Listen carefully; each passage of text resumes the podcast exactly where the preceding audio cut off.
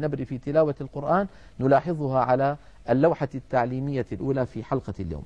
نرى على الشاشة النبر. النبر لغة الهمز وشدة الصياح وفي علم الأصوات هو الضغط على مقطع أو حرف آه، معين. بحيث يكون صوته أعلى بقليل مما جاوره من الحروف. النبر في تلاوة القرآن الكريم يكون النبر في تلاوة القرآن الكريم على ما يلي أولا الوقف على الحرف المشدد والأمثلة كما نراها أمامنا على الشاشة الحي فلا نقف عليها خفيفة بل نقول الحي وكذلك وبث نقف عليها بالضغط على الثاء وكذلك كلمة مستقر كذلك آه لابد من الضغط على حرف الراء. هذه هي الحالة الأولى من حالات النبر في تلاوة القرآن الكريم مع ما يستثنى منها. الحالة الثانية أو الأمر الثاني الذي لمسناه مما تلقيناه من شيوخنا أنهم عندما ننطق أمامهم واوا مشددة أو ياء مشددة سواء كان قبل الواو أو الياء حركة من جنسها يعني ضمة قبل الواو وكسرة قبل الياء أو كانت فتحة يعني كان حرفا لينيا آه، إن لم نضغط ينبهوننا يعني مثلا أقول القوة إيش الآية الكريمة؟ آه، ما إن مفاتيحه لتنوء بالعصبة أولي القوة. لو نقف عليها أولي القوة. لو قلنا أولي القوة المشايخ على طول يقولون بين التشديد أولي القوة. قوة بين التشديد. لا يقولون إيتي بالنبر لأن كما قلت هذا مصطلح حادث لكنهم ينتبهون أن واحد. قوة هنا الواو نعم. مطها القارئ والمط مد. وهذه الواو لا تمد لأن التشديد والمد لا يجتمعان. إن كانت الواو مشددة فلا مد وإن كانت الواو ممدودة فلا إدغام. فلما نقول القوة هكذا ممطوطة على طول المشايخ يقولون شدد الواو أظهر التشديد. انتبهنا كيف؟ هذا قعدناه نحن بعبارة عصرية فقلنا هو الحالة الثانية من الحالات التي وجدناها في تلاوة القرآن الكريم من النبر. نلاحظ ذلك على الشاشة في اللوحة التعليمية التالية. اللي بعدها يا دكتور لو سمحت. هات. إذا نرى على الشاشة هذا الاستثناء الذي تكلمنا عنه منذ قليل. ممكن نعود اللوحة لو سمحت. أصبر شوي. أيوه. ويستثنى من الوقف على الحرف المشدد اولا. الوقف على النون والميم المشددتين نحو. ولكن جان في اليم. كذلك يستثنى الوقف من, من ذلك الوقف على حرف القلقلة المشدد نحو. وتب ونحو. الحق. فهذا بالنسبة للماضي. الآن نرى الذي تكلمنا عليه الآن وهو الحالة الثانية. من حالات النبر في تلاوة القرآن عند نطق الواو والياء المشددتين. نحو كما نرى على الشاشة القوة قوامين شرقية سيارة حييتم. عند نطق هذه الأمثلة لا بد من بيان التشديد كما أسلفت ولا نمط لا نمط حروف الواو والياء. آه، كذلك عندنا أمر ثالث لاحظناه فيما تلقيناه من شيوخنا آه، عند تلاوة القرآن الكريم وهو عندما ينتقل القارئ من حرف مد إلى حرف مشدد أرجو أن تعود الكاميرا إلي الأخ المخرج. آه، عند الانتقال من حرف مد إلى حرف مشدد. يعني مثلا خذوا في الفاتحة. قوله تعالى ولا الضالين غير المغضوب عليهم ولا الضالين. ضال.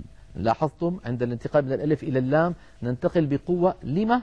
لبيان التصادم الذي يؤدي إلى خروج اللام الساكنة وهي اللام الأولى من الحرف من اللام المشددة. أما إذا قلنا ولا الضالين وكأن اللام الساكنة ظلمت ولم تأتي صفاتها كاملة لأنها لم تظهر بالقرع. سبق أن قلنا عند حدوث الحروف أن الحروف الساكنة تخرج بالتصادم أو بالقرع بين طرفي عضو النطق. فإذا هنا أيضا لابد من الضغط. نقول الحاقة. حاق. هل لاحظتم هذا الضغط؟ أما إذا قلنا الحاقة ما الحاقة؟ القاف الساكنة ما خرجت كما ينبغي.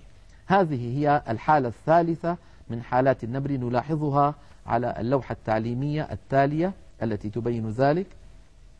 إذا نرى على الشاشة النبر في تلاوة القرآن الكريم الحالة الثالثة عند الانتقال من حرف مد إلى الحرف الأول من المشدد وذلك في نحو قوله تعالى دابة أيضا الحاقة.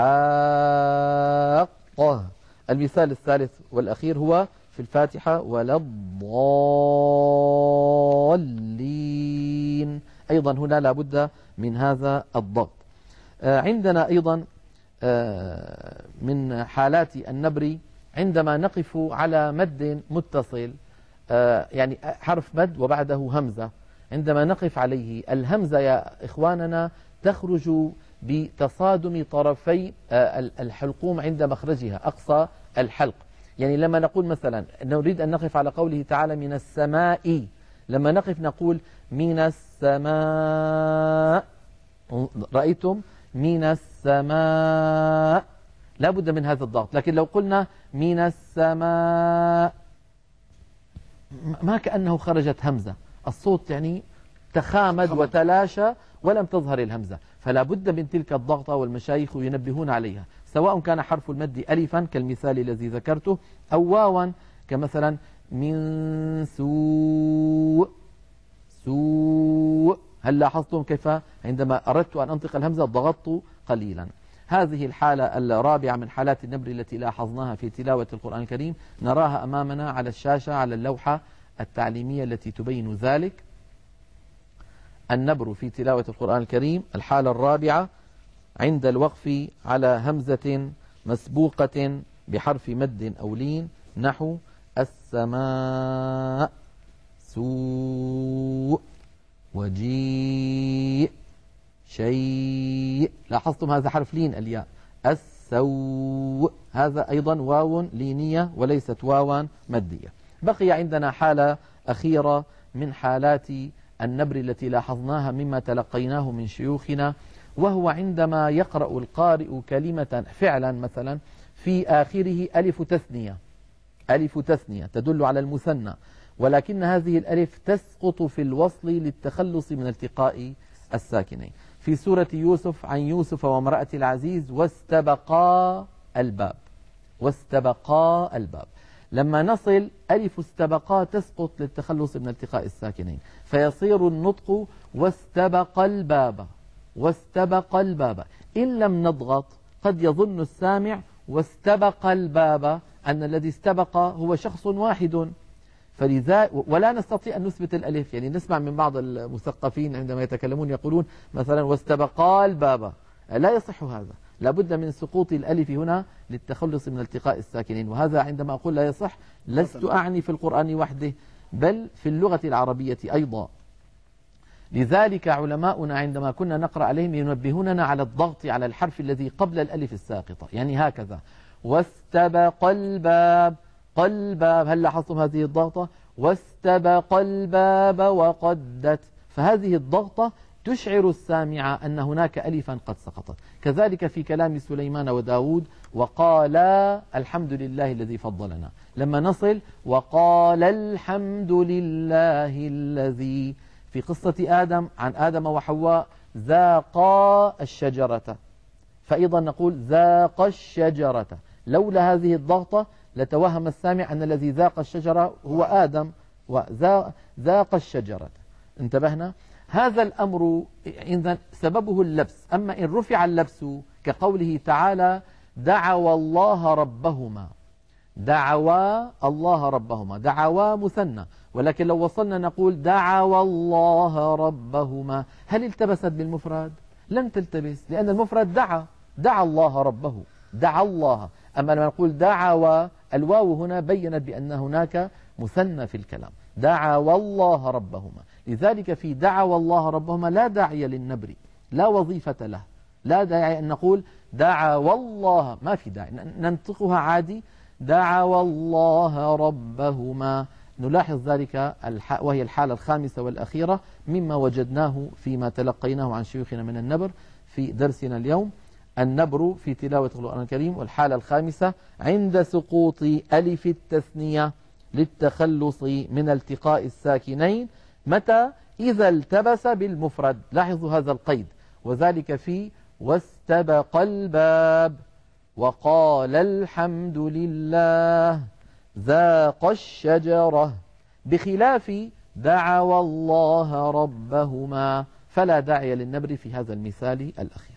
لعلي أطلت عليكم قليلا سامحوني لكنني لم أستطع أن أجزئ البحث إلى حلقتين لأنه كما ترون مترابط وكما قلت لكم هذا من البحوث التكميلية في التلاوة. يعني مشايخنا ينبهون عليه دائما وهو من البحوث التكميلية التي تعطي القراءة رونقا وجمالا.